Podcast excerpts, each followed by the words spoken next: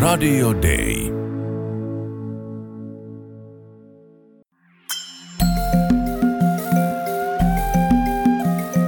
Usko, toivo, rakkaus.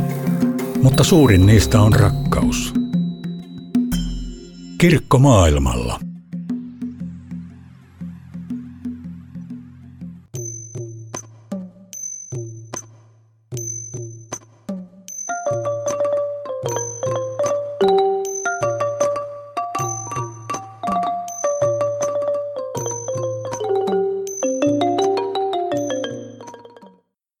Tervetuloa Kirkkomaailmalla ohjelman pariin. Minä olen Anna Peltonen ja tällä kertaa matkaamme noin 70 miljoonan asukkaan Taimaahan. Monen suomalaisenkin suosikkimatkakohde tuo ehkä ensimmäiseksi mieleen paratiisirannat, ystävälliset hymyt ja kullanhohtoiset temppelit. Mutta postikorttimaisen pinnan alla on toinenkin todellisuus. Eriarvoisuus ja tuloerot voivat olla hyvinkin räikeitä ja ihmisoikeusloukkauksia tapahtuu erityisesti etnisten vähemmistöjen ja muiden haavoittuvassa asemassa olevien ryhmien keskuudessa. Jatkunut koronatilanne puolestaan on ajanut maan ja sen kansan täysin uudenlaisiin haasteisiin. Tavoitin Taimaan pääkaupungista Bangkokista Suomen lähetysseuran työntekijän Kirsi Salmelan. Hän on sinnitellyt paikan päällä läpi koko koronakurimuksen ja nähnyt sen eri vaiheet. Kysyin Salmelalta, miltä elämä siellä tällä hetkellä näyttää. No valitettavasti tällä hetkellä Thaimaan koronatilanne ei ole paras mahdollinen, vaan aika ikävässä tilanteessa eletään. Täällä on tällä hetkellä päivittäin yli 3000 uutta todettua tartuntatapausta ja se kertoo vain siitä, ketä on testattu, että kuinka paljon on saatu niitä tapauksia sitten kiinni, että kuinka paljon todellisuudessa tartuntoja onkaan, niin se ei ehkä kaikki näy niissä luvuissa. Mutta sitten ihan käytännössä niin kauppakeskuksissa ja kadulla näkee selvästi, että on paljon vähemmän väkeä liikkeellä, koska kehotetaan ihmisiä pysymään kotona ja, ja ihmiset yrittävät pysyä kauempana toisistaan ihan turvallisuuden vuoksi. Rokotuksia täällä on jonkunkin verran alettu tehdä ja koko ajan yritetään saada enemmän ja enemmän rokotettua ihmisiä. Mutta silti elämä pyörii ja eletään semmoista jollain tavalla normaalia elämää.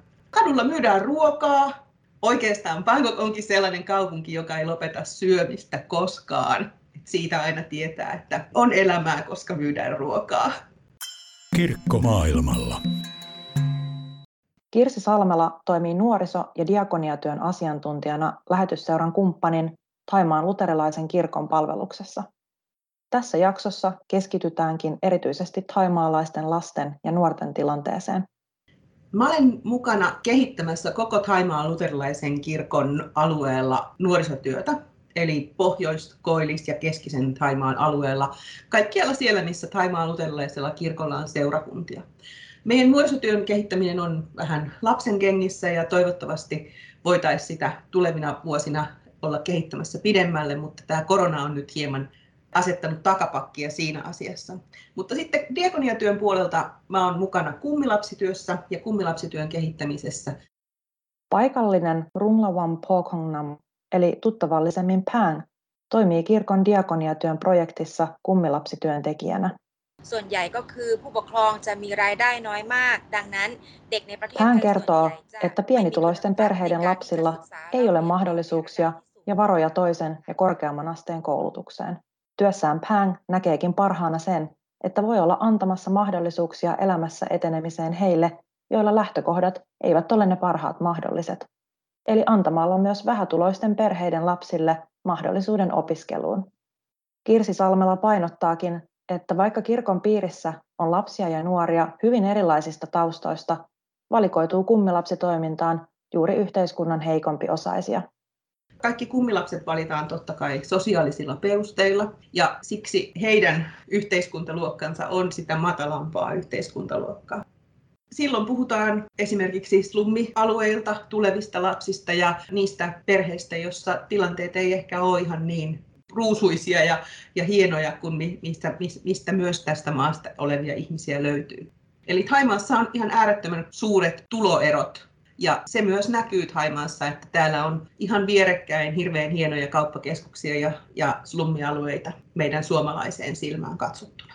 Mutta Taimaan luterilaisen kirkon piirissä suuri osa lapsista tulee työläisperheistä, missä eletään päiväpalkalla ja se ei ole ollenkaan varmaa, että sitä palkkaa joka päivä tulee. Mutta sillä eletään mitä on ja kummilapset saa tukea kaikkeen siihen koulumaksuihin liittyvään, mutta sitten siihen muuhun elämiseen niin perheen pitää löytää rahat muualta. Kysyin Pängiltä, mitä paikallinen kirkko tekee heikommassa asemassa olevien lasten ja nuorten tukemiseksi? คริสตจักรมีการลงพื้นที่เยี่ยมเยียนสำหรับเยาวชนและเด็กที่มีความเปราะบางในการดำเนินชีวิต Pään kertoo, พื้นที่ให้กำ että ลังใจ seurakunnista tehdään kotikäyntejä haasteellisten tilanteiden kanssa elävien perheiden luo. Tarkoitus on kohdata ja antaa sellaista apua ja tukea, johon kussakin perheessä on tarvetta. Kirkko maailmalla. Entä miten korona on vaikuttanut Taimaassa lasten ja nuorten elämään? Kirsi Salmela. Korona on vaikuttanut itse asiassa aika paljonkin taimaalaisten lasten ja nuorten elämään, varsinkin näissä vähempiosaisten perheiden tilanteissa sen takia, että esimerkiksi etäkoulun käyminen ei ole ollut heille kovinkaan mahdollista siksi, että saattaa olla, että perheellä on yksi älypuhelin tai muutenkin jotenkin semmoiset välineet siihen, että olisi mahdollisuus etäkoulun käymiseen, niin ei ole olleet olemassa. Tai se, että perheellä on yksi, kaksi puhelinta, joilla pitäisi kaikki perheen yhteydet hoitaa. Ja perheessä voi olla viisikin lasta, joiden pitäisi ehkä eri luokka-astetta pystyä käymään. Taimaassa perheet elää semmoisessa laajennetussa perheessä, jossa ei välttämättä kaikki lapset ole pelkästään sen saman äidin ja isän lapsia, vaan voi olla, että siinä on siskojen lapsia ja veljien lapsia, jotka on sama, samassa perheessä elämässä kun osa aikuisista tai jopa kaikki työikäiset ihmiset on lähteneet toiselle paikkakunnalle töihin. Sen takia monissa perheissä on paljon lapsia ja vähän aikuisia. Ja korona on vaikuttanut myös siihen, että kun isolla perheellä on jouduttu jäämään sinne pieneen asuntoon elämään ja välttämään liikkumista, niin se ei ole helppo tilanne, kun on pienet tilat muutenkin ja Taimaassa on jatkuvasti kuuma ilma, niin huh huh, siinä on ollut kestämistä varmasti kaikilla. Ja tosiaan esimerkiksi tällä hetkellä Bangkokissa pitäisi olla uuden kouluvuoden alkanut jo nyt kesäkuun alulla, mutta nyt koronasta johtuen niin koulut eivät ole edelleenkään saaneet aueta, mikä taas vaikeuttaa koko kouluvuoden läpikäymistä, kun ollaan jo yli kuukausi jäljessä siitä, että milloin kouluvuoden olisi pitänyt alkaa.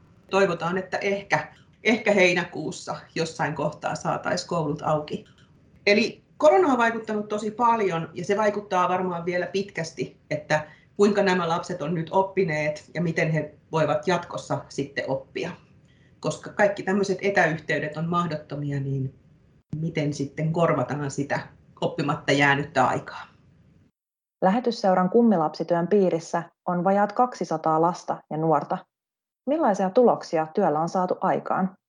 No totta kai joka vuosi se, että kummilapsia valmistuu koulusta tai saa opintonsa päätökseen, niin se on aina hirveän hienoa. Ja mä oon itse ollut noin 15 vuotta mukana Taimaan kummilapsityössä ja nähnyt kaikkia niitä kehityskaaria, millä ne lapset on kehittyneet. Ja totta kai hienoa on nähdä jokainen niistä nuorista, jotka valmistuu, mutta myös niitä, jotka oppii lukemaan tai kirjoittamaan tai, tai pääsevät niin kuin elämässään eteenpäin.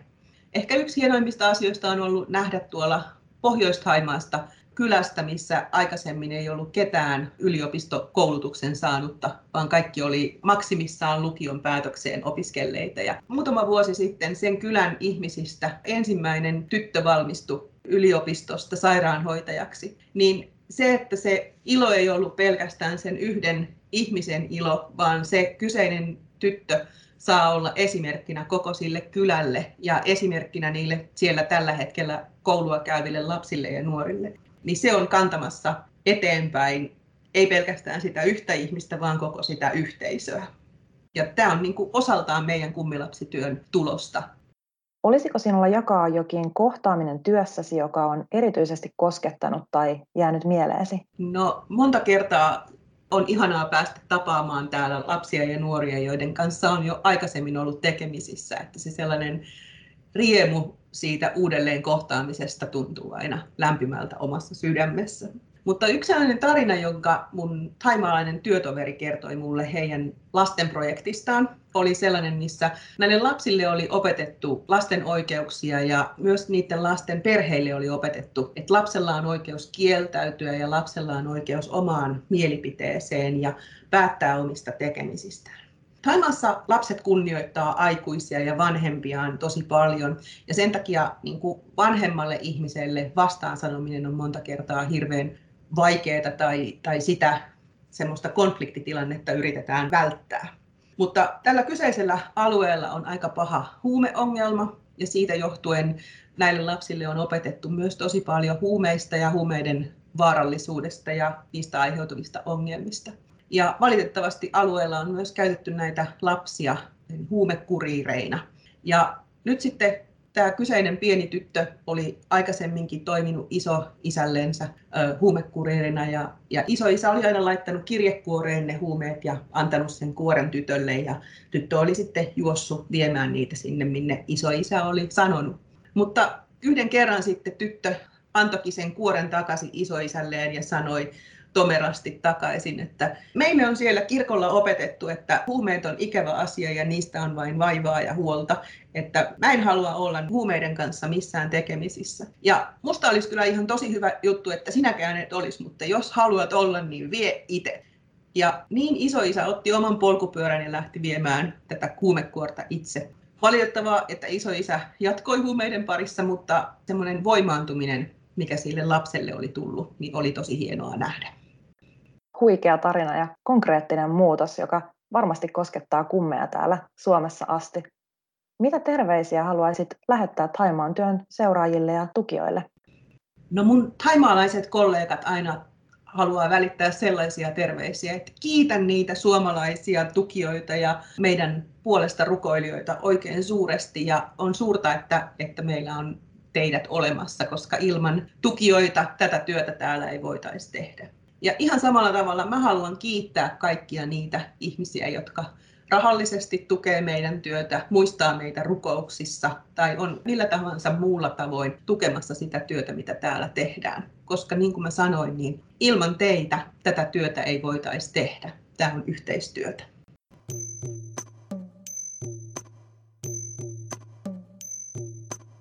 Kiitos kun olit mukana Kirkkomaailmalla ohjelman matkassa. Minä olen Anna Peltonen ja Ensi viikolla jatketaan jälleen globaalin kirkon kuulumisten parissa.